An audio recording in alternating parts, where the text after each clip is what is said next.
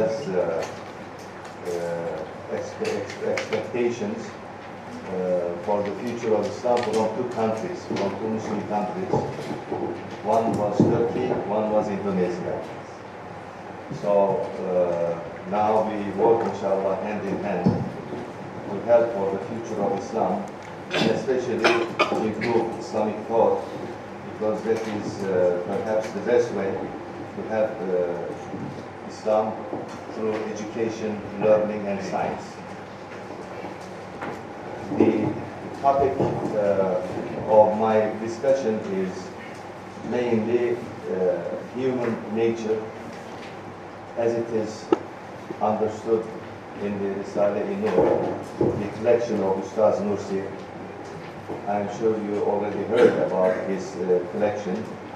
I usually refer to it very short because from time to time he also used this term, Rasail, referring to them, Nur Rasail.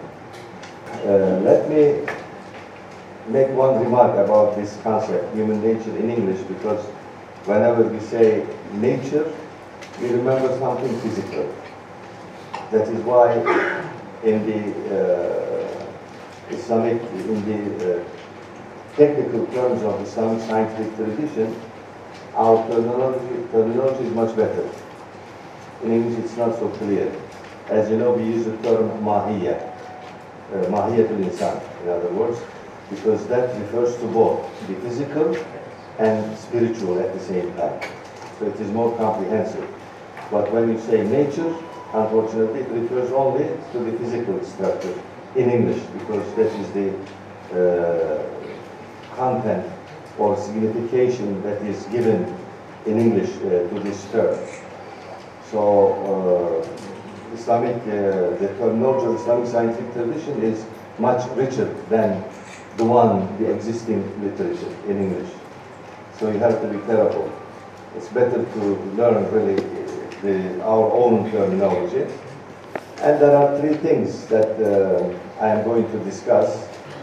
I don't know if I have about one hour or so to discuss, or is it too long uh, to make it short, or you want me to talk long? Long. okay, then it is. so, uh, Dr. Hamid, you give me more time than this. Very. Okay, very good. Because we don't have time to come so many times to Indonesia. Uh, Alhamdulillah, that, that far, so at least we should try to utilize it. Uh, now, the three things that I would like to discuss, the first one is modes of human thinking, or modes of thought, if you like. You might say, why are you talking about thinking? Because we are discussing human nature, but we are talking about human thinking. You know, if you don't develop certain modes of thinking, you will not be able to grasp the full human nature. So it will fall short of grasping human nature as a whole. You will miss some of it. That is why I want to talk about this. The second thing is the methodology of Risale-i Nur. How Risale-i Nur approaches these subjects and how we should utilize it. It's also important. And then finally, we will see how uh, Ustaz Nursi uh, develops this same theme uh, in the Risale-i Nur. And finally, just one illusion, I will not go into details. How should this be uh, reflected on our society? So this is the third one. That is why you can see this uh, perhaps at the uh, title of my uh, speech. Uh, let me start with the first one, modes of thinking.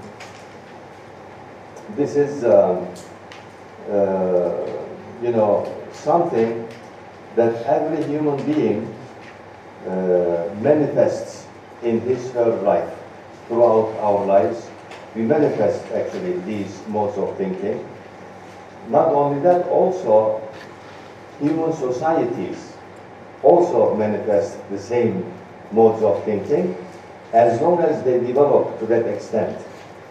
So it doesn't mean uh, that every society reflects all of them because they are able to uh, develop only to a certain level but not go beyond that. You will see when I explain uh, what I mean uh, by this. So the first thing that we exhibit as soon as we are born into this world, obviously we are babies and we don't know anything. So as a result, when we want to learn something, as you know, the babies, they want to grasp things. They want to touch. And sometimes they don't understand by touching. They don't know what it is. Immediately they bring into their mouth. So that means they want to see everything by experience only, by touching and tasting. So these are perhaps the two uh, types of uh, experience that we develop in our life. And also, of course, these are the ones that we need in early life.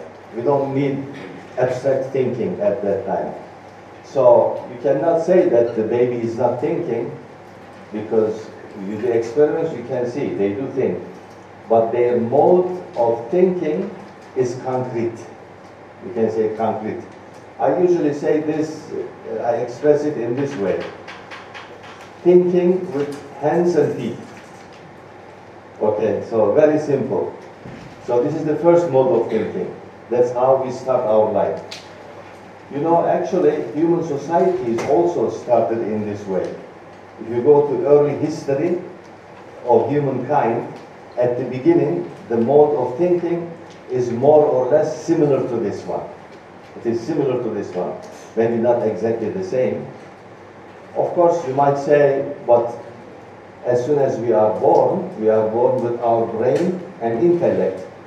So you cannot say that in this mode of thinking, in this level, uh, humans do not use their intellect. They do, of course. But you see, our intellect can think because we know this from epistemology. Uh, the branch of philosophy that explain this. From epistemology, we know that uh, our mind is not able to think unless you give something into it. So then that is what determines the mode of thinking. And the, the things that are given to the mind at this level is only what we gain through hands and feet. And that's it. That is why I call it, uh, you know, concrete mode of thinking. Concrete mode of thinking. If a society remains at that level, that means they, are, they will not be able to develop abstract thinking. So this is very important. We should know this. Don't say that, well, today we are developed quite a lot, so our society is able to understand mathematics, astronomy, medicine. It doesn't make you, it doesn't make you, or it doesn't mean that you are at that high level of thinking. Because you may be able to study those sciences, but because you are at the level of complete thinking, you will not be able to contribute to those sciences. You see, that means you have to go at higher levels of thinking to make contributions and utilize those sciences and make it beneficial for the society also. So please don't misunderstand me when I say we exhibit this mode of thinking as babies. It doesn't mean when you are grown up you left it behind. We never leave it behind. You always have it with us. And in fact, we reflect it in our thought, even if when you study medicine and astronomy and mathematics, you might say mathematics is very abstract. Yes, it is abstract, but your mode of thinking is not abstract yet. And that is why you cannot contribute, no contribution. You perhaps read and maybe memorize and understand, but you're not able to bring it further. So that is why I make, you know, allusion for this kind of thinking. The second mode of thinking, as we grow up, okay, as we grow up, we know this also from uh, genetic, what they call uh, genetic epistemology. Of course, this was first developed by Piaget, perhaps you already know. Uh, you begin utilizing your other faculties also. Not only your hands and feet, but now your ears, your uh, eyes, your sense perception, and your common sense. Uh, and uh, so that means uh, not only utilizing your faculties, sense faculties, sense perception, but at the same time you are combining them. You are combining them and trying to produce more ideas uh, from those experiences. I don't know if this is clear or not. So this is the first step into abstract thinking. This is the first step. Although the experiences you get are not abstract. As you can see, I say you are using your sense experience, right? Your sense perception. But your mind is developed from that uh, concrete experience, you are able to produce abstract ideas. Okay? You know, for example, uh, you can experience the fire when you touch, but, but then from that you can say that all fire burns. And sometimes say fire burns necessarily. So I must stay away from fire. And I must, you develop more, more, more ideas based on one thing. So you are able to develop it. This second type of thinking is sense perception because we utilize all our senses, okay? This is the second one. And as I said, this is the first step into abstraction. Abstraction, abstract ideas, okay? You know, for example, we can say that uh, uh, this piece of art is beautiful. But then you say, I wonder what is beauty. See, from that you pass more abstract, right? Something beautiful is concrete. But the idea of beauty is not concrete. It is abstract. So you begin to think about those ideas. So when there is more accumulation of these abstractions, you try to reach higher abstractions than those. So that means you go to the level of intellect. Intellect and try to define what is beauty. Okay, how can I utilize beauty? How can I make something beautiful? As you can see, of course, even more abstractions than those. What is goodness? What is justice, right? So as a result, you go to the third level of thinking, and that is the uh, intellectual thinking. The uh, thought that is based on our intellect. So this is uh, higher level of thinking. Usually, when you mention modes of thinking, modes of thought, many people will think that there are three kinds of uh, modes of thinking. Concrete, sense perception, abstract, or intellectual, right? So three. They say there is no more higher.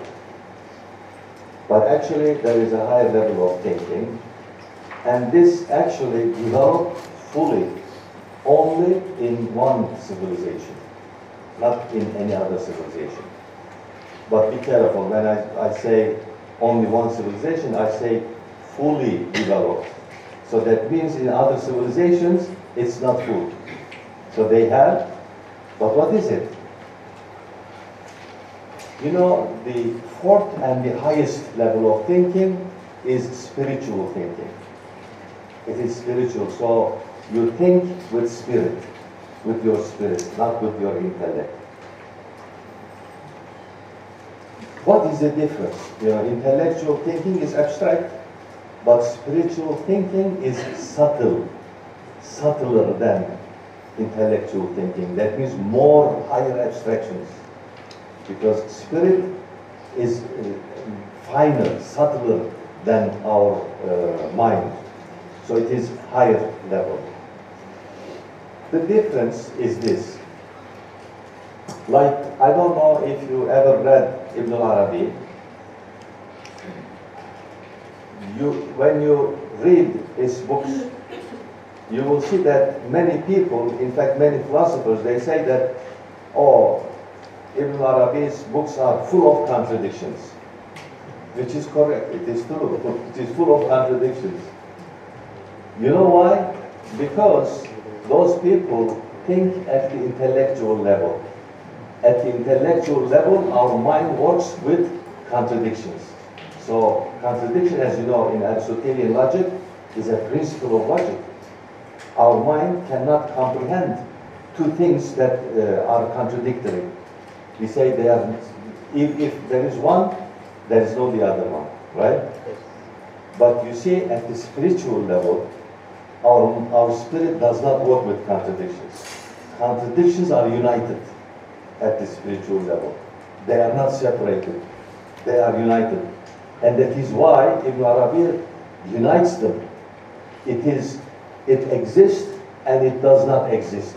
It is here, but it is not here. Uh, it is real, but it is not real. All these are combined together. If you are at spiritual level, only you can understand this, otherwise you cannot. So that means you need to develop it. You know, let me ask you a question. There is one Western philosopher who says the same thing. Do you remember? Thesis, antithesis are united and you reach a synthesis. You remember this philosopher? Hegel. Yes, you see? Hegel. So that means he went, and you remember the, name of his book in German? Geist. Spiritual. Only with spirit you can think like this. And there is only one philosopher, as far as I know in the West, that is Hegel. There is no other philosopher that says that you can unite contradictions. But in Islamic uh, civilization, there are many, because they are at that level. And Ustaz is one of them also. And there is one another, uh, I hope you can read this, nobody knows him, Ahmed Avni is another uh, Ottoman scholar, late period, late period, follower of Ibn Arabi also. He also says that at the level of spirit, spiritual thinking, contradictions are united. They are not separated. And you can see this if you are at that level. You know, if you don't reach at the spiritual level, you will not be able to understand the spiritual nature of human beings. So, because we exhibit these modes of thinking, that means we have all of these natures within us. It is put in our mahiyya. In our mahiyya, we have these four levels. Only if you can develop it. You know, sometimes when you mention, unfortunately today, Muslim world in, in, is in a very bad situation. We have become, unfortunately, materialists like the Westerners. Because this Western materialism is be- becoming global. Global and actually enslaving everybody under its concepts. And then we do not see it anymore. And then when you say this, they, they say, wow, it is impossible. There is no such a thing. If you don't develop, there is no such a thing. It's because you cannot see it. You know, sometimes I give this example. I say, how many kilograms can you lift? Many people say, with one, one arm I can lift 20 kilograms. I say, can you lift more than that? No. Well, actually, you can. You can. How? You need to develop your muscles. And if you work harder, and because we know those lift have, you know, lifters, uh, right? Uh, weightlifters. Uh, you probably remember uh, Naim Süleymanoğlu, this, this Turkish little guy. He was able to lift 350 kilograms. And when they saw him, they said, no, it's impossible. He cannot. But when he lifted, he became world champion. They said, oh, this is unbelievable. Why? Because he developed it. So don't say that humans don't have spiritual nature because you don't develop it. You need to work hard to develop it. And you can see this also in Islamic epistemology. Islamic epistemology, we have three kinds of faculties.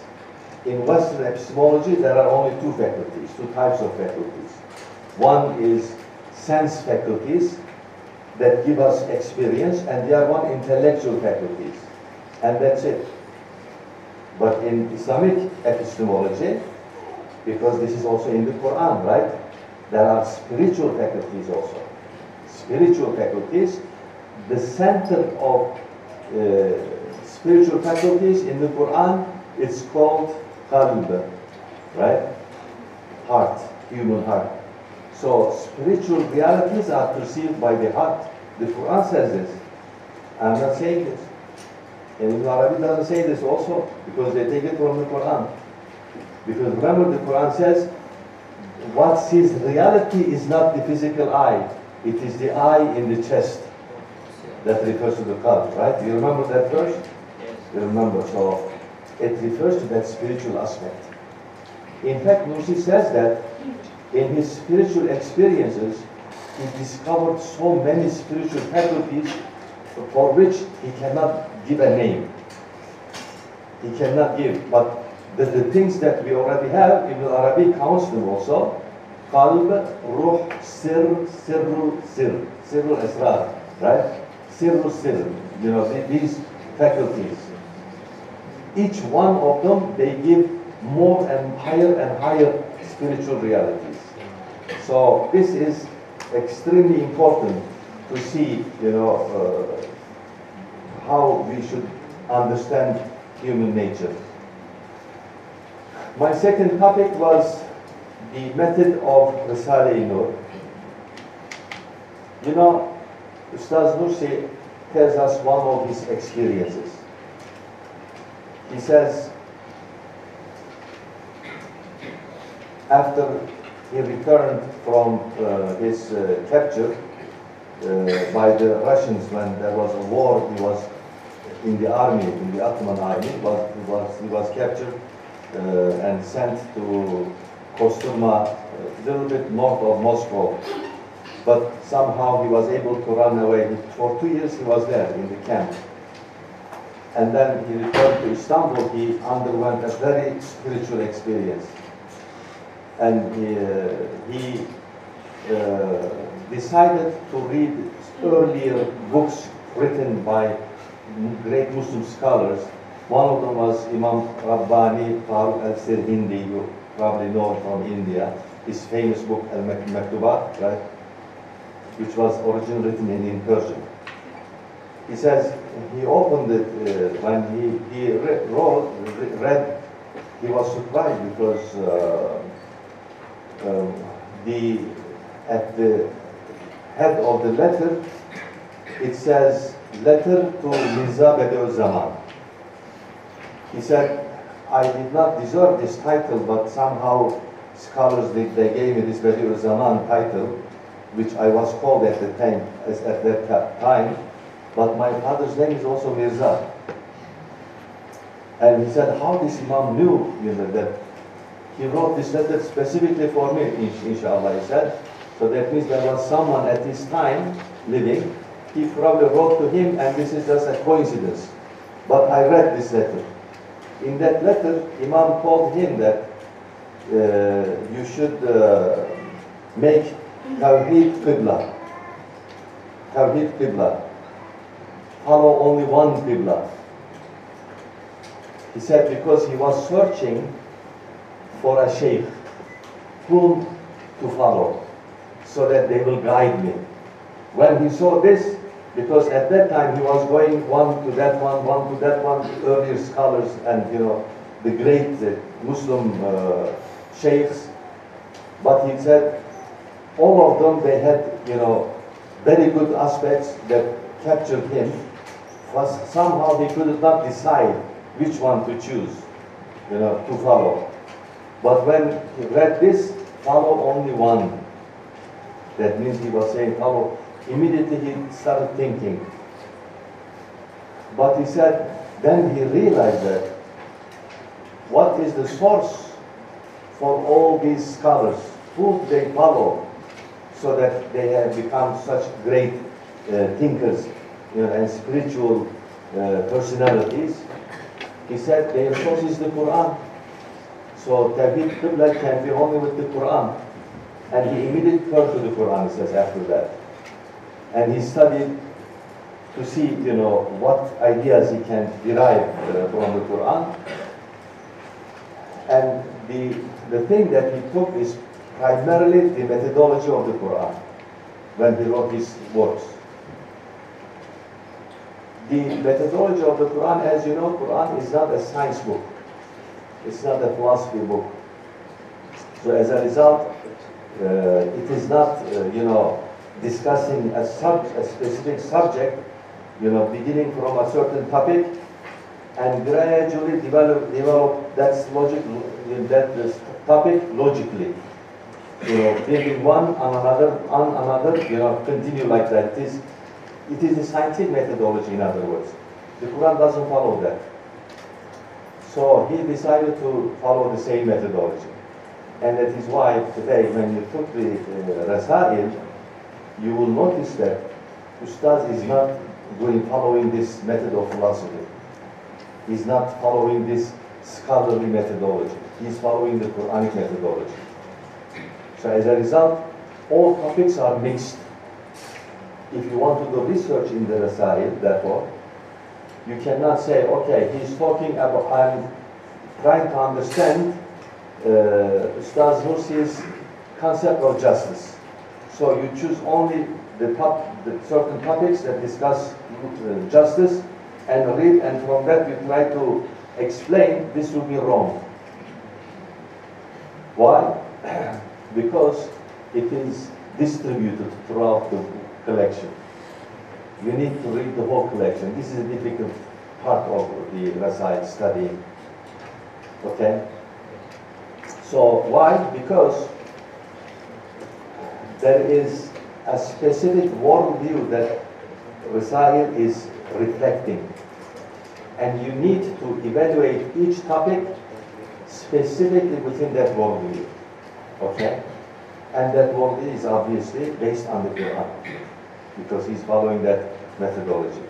So this is the, the Quran. So let me, usually what I do, because as you know, Risale is very new uh, outside Turkey. Uh, because of this, whenever I discuss, I discuss with uh, extensive quotations. There are translations now, today, alhamdulillah, into many languages, English, Arabic primarily, of course. All of them are translated into these languages. Maybe just a few left in English, but in Arabic, all are, are translated.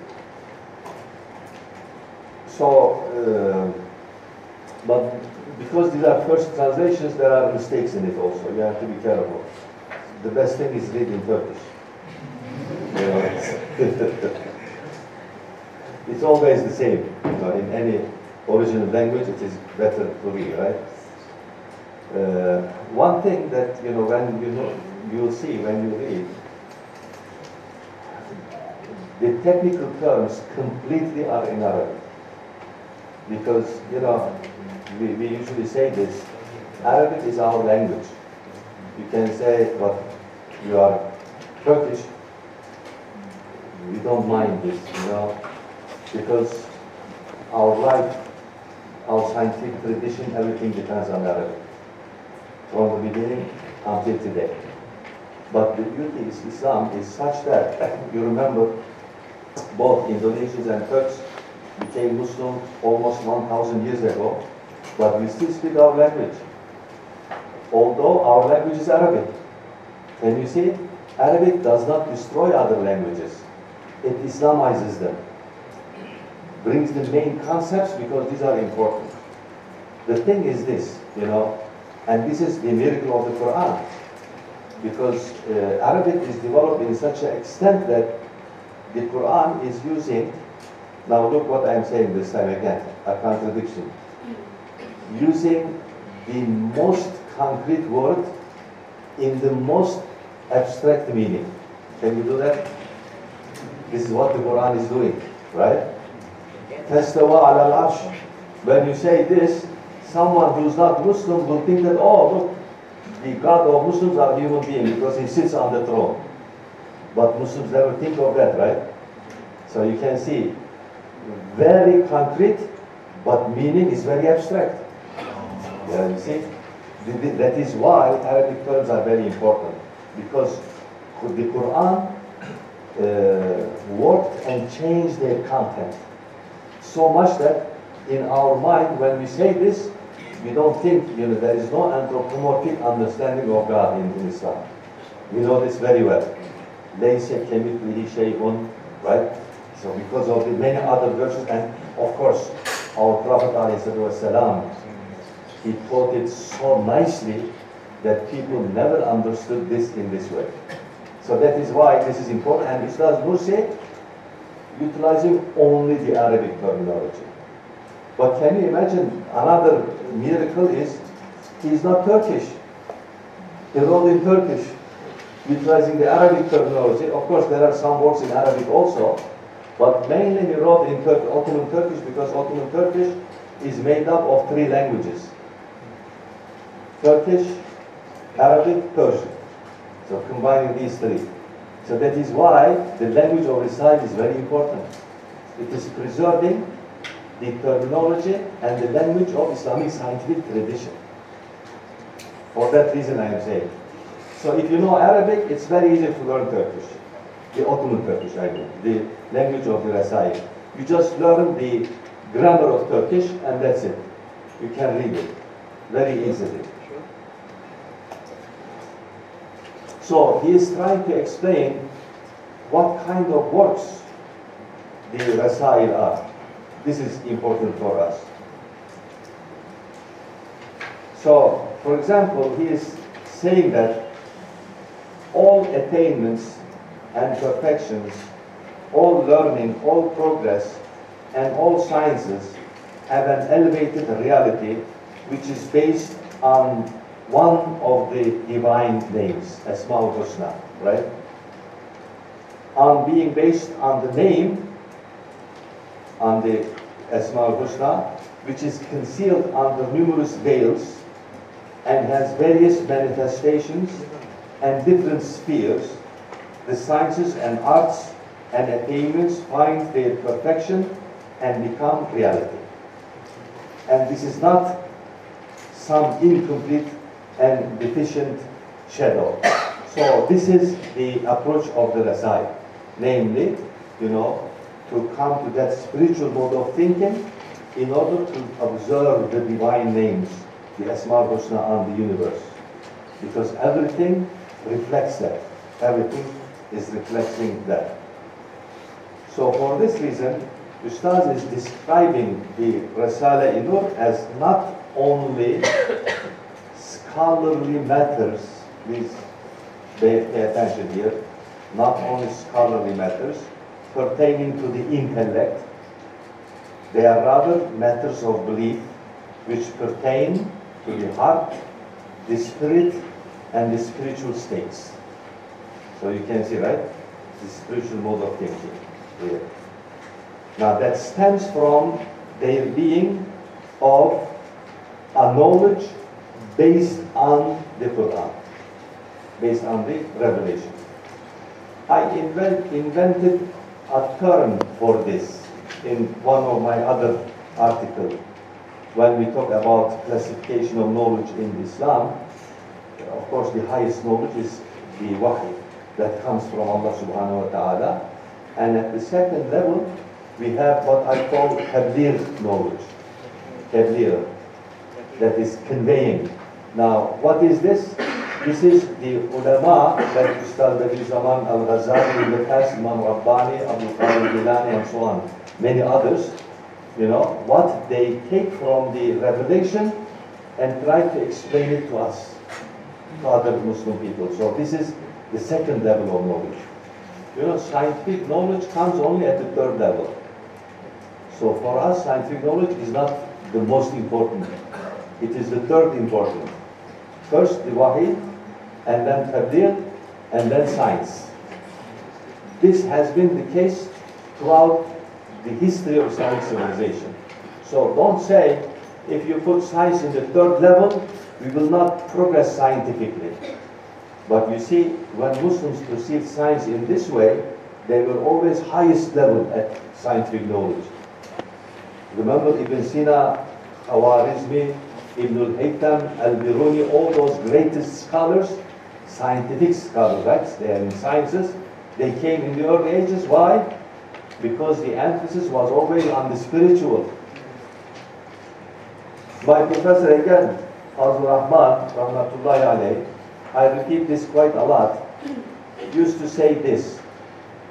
Because Islam is a religion-oriented civilization, it gives a religion-oriented civilization, Muslim countries can develop only with social sciences. This is what he used to say. I remember at the University of Chicago, right? That means he knows something. Muslims cannot develop with science and technology. They develop with social sciences. Of course, you know, when he says this, when you develop with social sciences, the other sciences, they run after them. They don't stay behind. So science and technology, namely uh, physics, chemistry, they run after the social sciences in Islamic civilization. It's not vice versa. So you don't, we don't develop Muslims, don't develop, say we develop first uh, chemistry, medicine, astronomy, mathematics, and then social sciences will follow. It doesn't work like that for us. It's not impossible. You remember the first sciences developed in Islam, hadith, tafsir, history, kalam, fiqh, right? Only in the third century physics, chemistry developed. Why? Because they run after them. So it is, this is very important. And this is what the side also is emphasizing. So science becomes, when I say science, of course, social sciences are also sciences, but when I say this, I mean uh, natural sciences. In the West, they call them natural sciences. In English, in other, in other words. But in our language, we call them sciences of kawn, kawniyat, right? Because in the Quran, referring to this universe, physical universe is called kainat, right? Kainat. But kainat is only one alam. But Alhamdulillahi Rabbil Alameen. There are many awalim, right? So many of them. So kainat is only one of them. It is the physical universe. So there are many other spiritual universes also that we don't know. But Muslims in the past, they knew this very well. So he says that the truths and perfections in the words, namely when sometimes he uses the term kalima or kalimat in, in Arabic to refer to the rasail. So in the translation when it says words means uh, rasail look, right? In the words are not mine. Look, this is very important also. You don't realize usually this.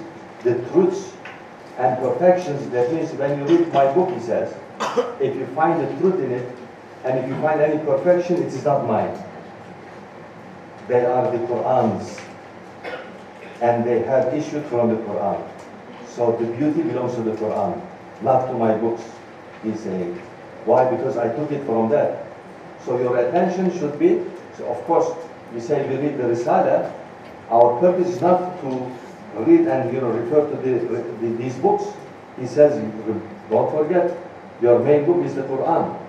I'm making, trying to refer you to that. I hope that my books will help you, he's saying. So the, all the truth, the perfection, when you find it, Go back to the Quran, try to read and understand it much better. You'll find it there. So the tenth word, for example, consists of a few droplets filtered from hundreds of verses.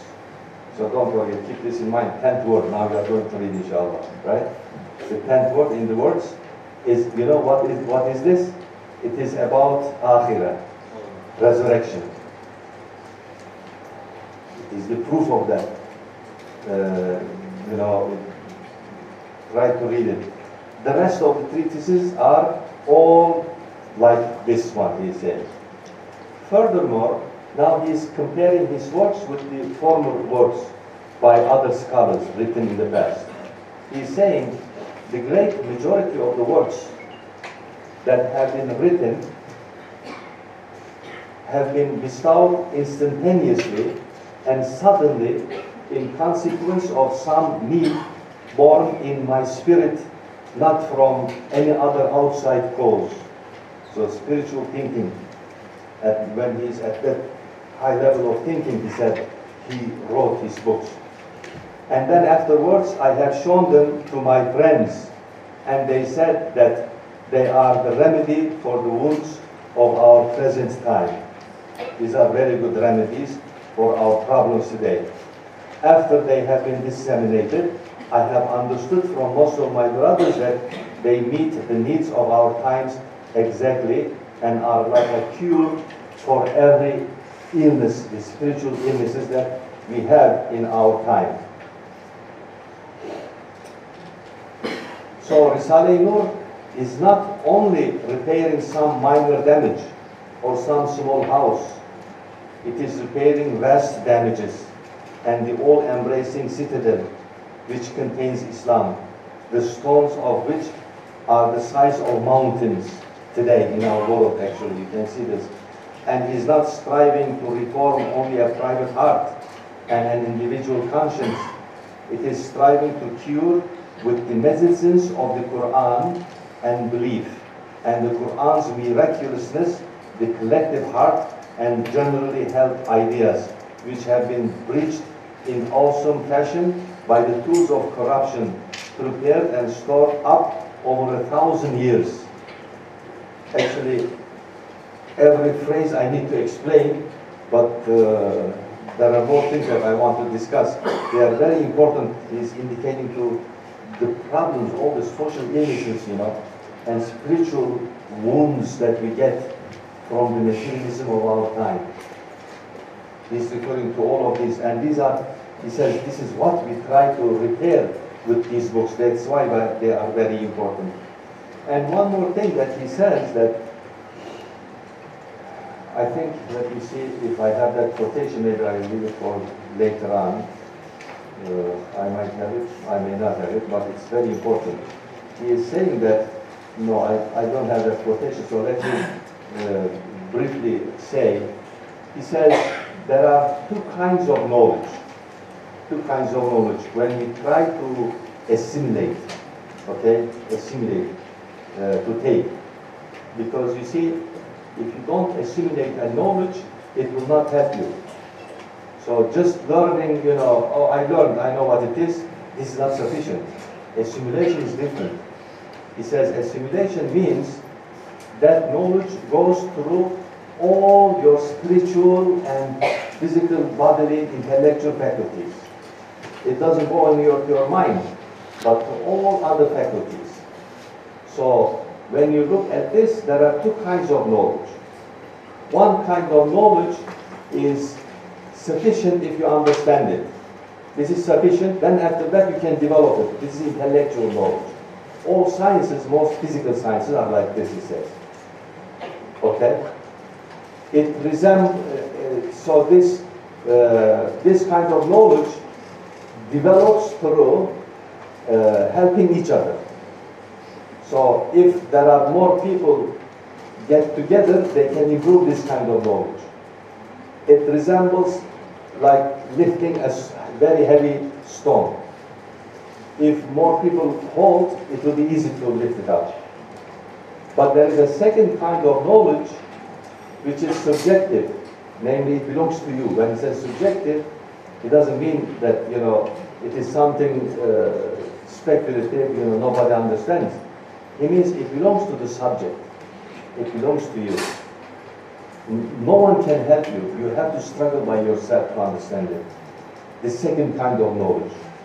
And the second kind of knowledge resembles uh, to, if suppose there is a tunnel, but very small, only one person can go through it. Two people cannot go. It doesn't take, it's not large enough. So how can you pass through this tunnel? Individually. Individually. as a result, you struggle by yourself until you pass. So you reach your destiny. He says, in this second kind of knowledge, someone can help you, but not much.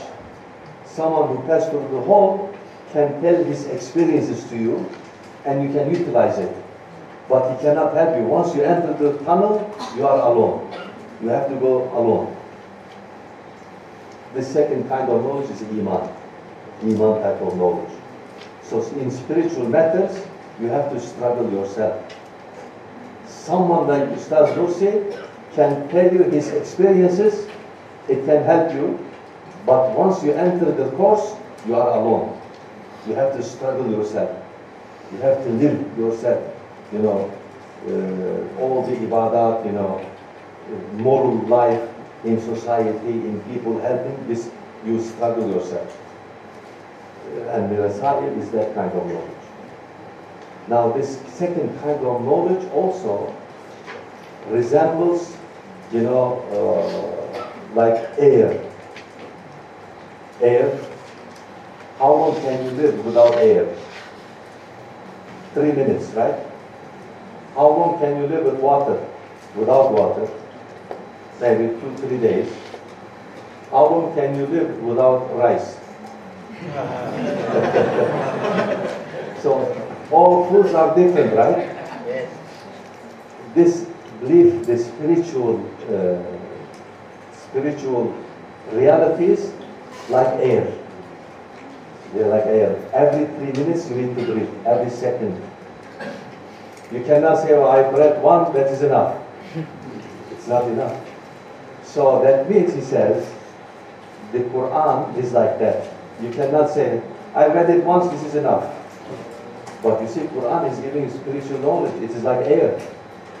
If you need air every three minutes, you need the Quran every second also to read. And wh- why our Prophet is saying, if you repeat La ilaha illallah 10 times uh, or 20 times, you can see many hadiths like that, right? If you read the uh, Surah Ikhlas, Qul Huwallah, right? So many times, you will get so many things. Why is he emphasizing that? Because we need the reality, the truth that is given to us. Our spirit needs it to develop it. It's not only the sawab that we are getting actually, but that is only the encouraging part of it. But you see, your spirit needs it, your soul. It need, needs that, that otherwise it cannot maintain its life. Like our body cannot maintain its life without the uh, air, but you see, our spirit cannot maintain its life without these spiritual realities. And that is what actually refers to our human nature. That is the third topic that I want to, to discuss. The third topic, obviously, according to Ustaz Nursi, again, if we evaluate, we find four aspects of human beings. Four aspects human beings. These are all based on the Quran. Most of the verses in the Quran I quote in my uh, paper. It is, I think, distributed, right? I know it is uh, printed here. So you can look there. So I don't keep you uh, busy. I promise one hour, inshallah.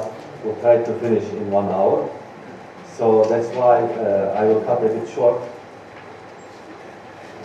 According to Ustaz Nursi, again, if you examine the Rasail as, a- as, as I said, as a whole, to, you know, as a whole.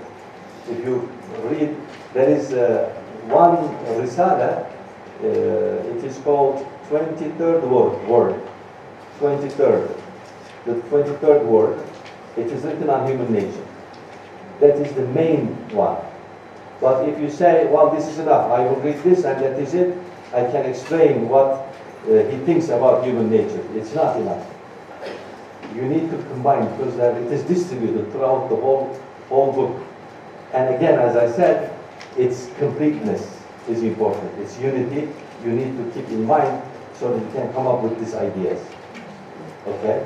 One time when I told somebody about these four aspects of human nature, somebody who was reading the recital told me, no, it doesn't say like that. I said, why are you saying? He says, I have never seen. And then I immediately took out and read the part in the Risala. He was confused. He said, I never looked at that part. Yes, you see, because it is distributed. You, you need, uh, I will tell you my experience. Alhamdulillah, I was able to meet the uh, students of Ustaz Nursi. I didn't met, meet them at an early age. I met them, I was with them always, and that's what they encouraged me. This is very good. Maybe I can say that the complete books I read maybe about 50 times. So many ideas, when somebody talks, I remember, okay, it is there, it is there, it is there. But there are, of course, some that know much better than me. Okay? So these four aspects, the first one that is the lowest again, just remember the four modes of thought. I think they more or less correspond to those, more or less. The first one is our animal aspect, which is in the Quran, as you remember, right? Actually, this is, a, if we don't have our animal nature, we cannot maintain our life. So there are certain abilities given to us by Allah subhanahu wa ta'ala when He created us, all human beings in other words. He gave this aspect, animal. Uh, as you, but you know, when we say animal, sometimes they think, well, is it animal like the cattle, like the horse? No, because the, as you know, in, in Arabic, hayawan, referring to a living being. And since those animals are also living beings, we use the same word for all of them. So don't misunderstand, please. So that is why this aspect preserves our life. We, we, we utilize it. You know, uh, like when we see something dangerous, we run away, right? These are given to us uh, from our animal nature. And we need, uh, you know, protection, a house, right? We need to run after food. These are all based on this aspect, okay? So this aspect, but you see, the second aspect in the Quran, it is called Bashar. This does not exist in English. Usually the word Bashar, they translate as human being, but it doesn't mean human being actually. Human being is at the higher level. Bashar is one lower level. Bashar. You remember there is a verse in the Quran, it occurs in the Quran, right? قل إنما أنا بشر مثلكم يوحى إلي إنما إلهكم إله You remember that verse, right? You see, the Quran could have said قل إنما أنا إنسان مثلكم Right? Doesn't say that. So that means Islam, or I think it was 10, 10 minutes. I'm looking at that watch.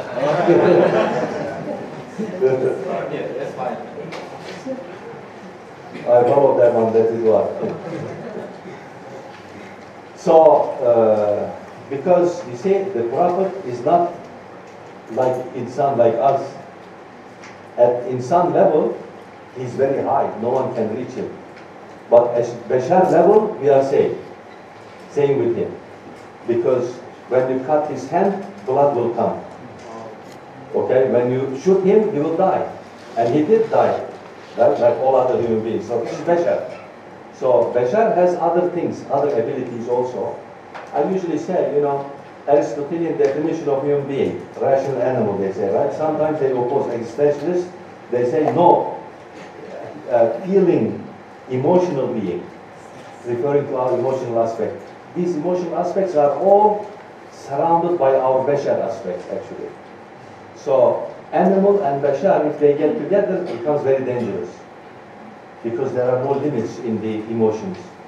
When you get angry, someone can very angry destroy everything because this level is very because you know, or say some uh, human, uh, at the animal level, we want to accumulate food, but you see, because of greed, emotion, somebody accumulates so much that doesn't leave for others.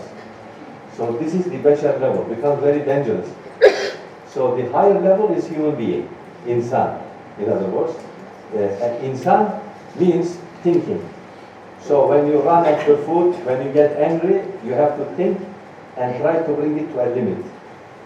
Not to, you know, give harm to other people. But there is a higher level. So animal, bashar, insan, and spiritual human being. That is malak. The angelic, I usually say. And that's what Ustaz refers to that also. He refers to that. There is a very good tamthil, as he calls. I hope I can read this in five minutes. Uh, because this is very important. You know, another methodology uh, that, that is why here I say analogical hermeneutics. Actually here, he is very much uh, influenced by Maulana Jalaluddin Rumi. You heard of him, right? Because if you read his Methnawi, you will see that he's primarily utilizing the stories. He has a story and then derives a conclusion, uh, uh, right? A lesson from it. But Ustaz is not like that. He uses that method and then he gives also rational thinking. Usually Maulana is not like that because he doesn't like philosophy very much. But Ustaz Nursi says, unfortunately, in our time, people's eyes have come to their akal, their intellect. So that is why we need to combine heart, eye, and intellect. These three must be combined. And that is what actually Ibn Arabi says. Because Ibn Arabi says our heart has two eyes, one intellect and one of these natural eyes. So it can look with both, both of them, but at the same time utilizing imagination also. He is making that emphasis and he's very much emphasis. That is why here he's giving an analogy. An analogy. This is what he is saying. And actually, he says he spiritually experienced in a vision that he says, I was entering a large town, a city. When I looked and I saw it was full of large palaces, palaces very beautiful. At the doors of some of these palaces was merrymaking like a brilliant theater. It captured and held everyone's attention and was entertaining them. I looked carefully and saw that the lord of such a palace had come to the door. Okay, the ruler of that palace, in other words, came to the door and he was playing with a dog and assisting the merrymaking, entertaining. The ladies were indulging in sweet conversations with ill-mannered youths. Grown-up girls were organizing the children's games, and the doorkeeper had taken the role of directing the others. I then realized that the inside of the huge palace was completely empty. The inside of the palace was completely, so everybody came and they left their duties, in other words. It, its refined duties all remained undone. There were very important things, but nobody is taking care of those things. The morals of its inhabitants had declined. Their morality, because of this, declined. So that they had taken on these roles at the door. So they are not supposed to do those things, but they are taking those roles to do. I passed on until I came to another large palace. I saw that there was a faithful dog stretched out at the door and a stern and taciturn doorkeeper. There was another doorkeeper there. It had an undistinguished appearance. I was curious. Why was the other the way it was and this one is like this? He started thinking that two palaces, one in that situation and one. Then I went inside the second one, the second palace. uh, I saw the inside was the very merry. Everybody was very happy. Apartment over apartment, the people of the palace were busy with their different but refined duties, taking care of their spiritual duties actually.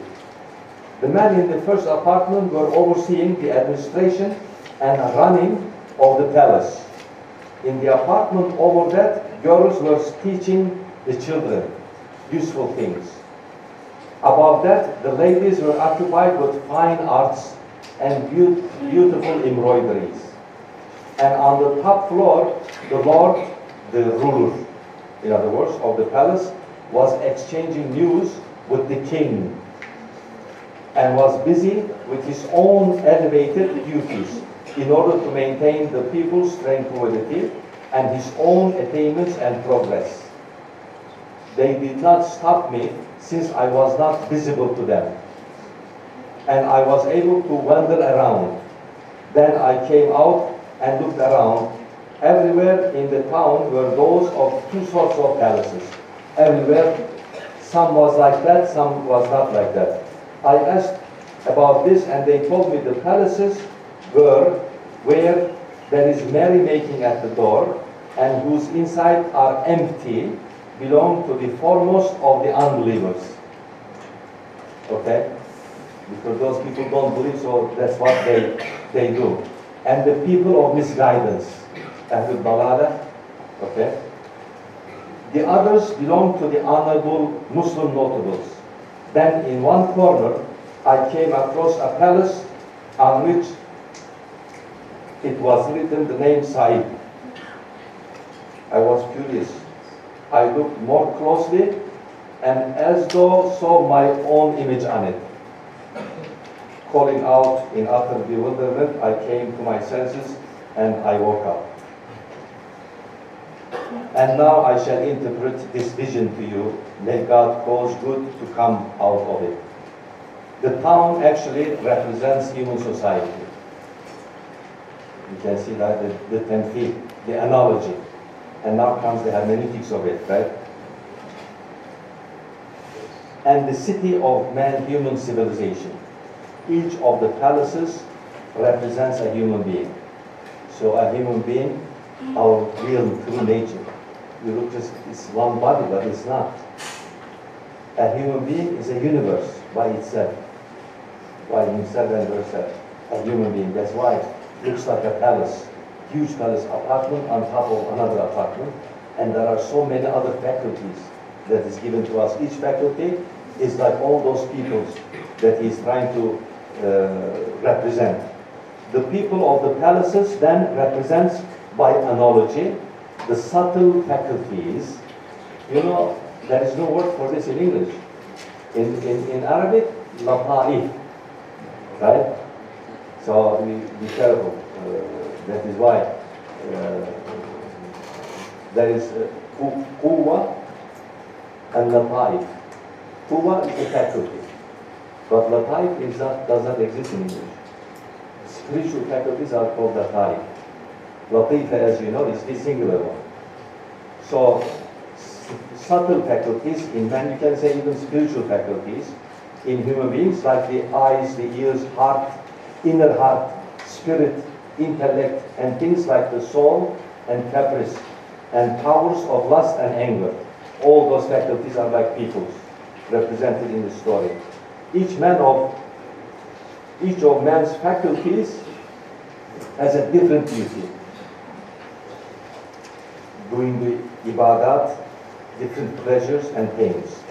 The soul and caprice and powers of lust and anger are like the doorkeeper and the dog, and therefore representing primarily human nafs, especially nafs al-amara. Thus, to make the elevated subtle faculties subject to the soul and caprice and make them forget their fundamental duties. Okay? And this is certainly the decline in humanity and not, it does not represent the progress. You can interpret the rest for yourself. Because you see, nafs amara is resembled to the dog. And if you start playing with the dog, what happens? You run after your nafs. Whereas your spirit is supposed to run after the good things. And therefore, nafs is good, of course. We don't say it shouldn't be there. Without it, we cannot live. But it should know its duty. Its duty is only guarding the palace. Okay, and that's it, not more than that. If you run after this, you know, like if you don't have appetite, you cannot eat. And that belongs to the nafs. So that means you eat only what you need to live. And not, not more than that. But if you say, okay, I'll devote all my life for good, to eat good things, that's not the case, you see We eat in order to live. We don't live in order to eat. As you know, this, that is the aspect, and this is how we develop the spiritual aspect of human beings. So, uh, والله أعلم بالصواب والحمد لله رب العالمين والسلام عليكم ورحمة الله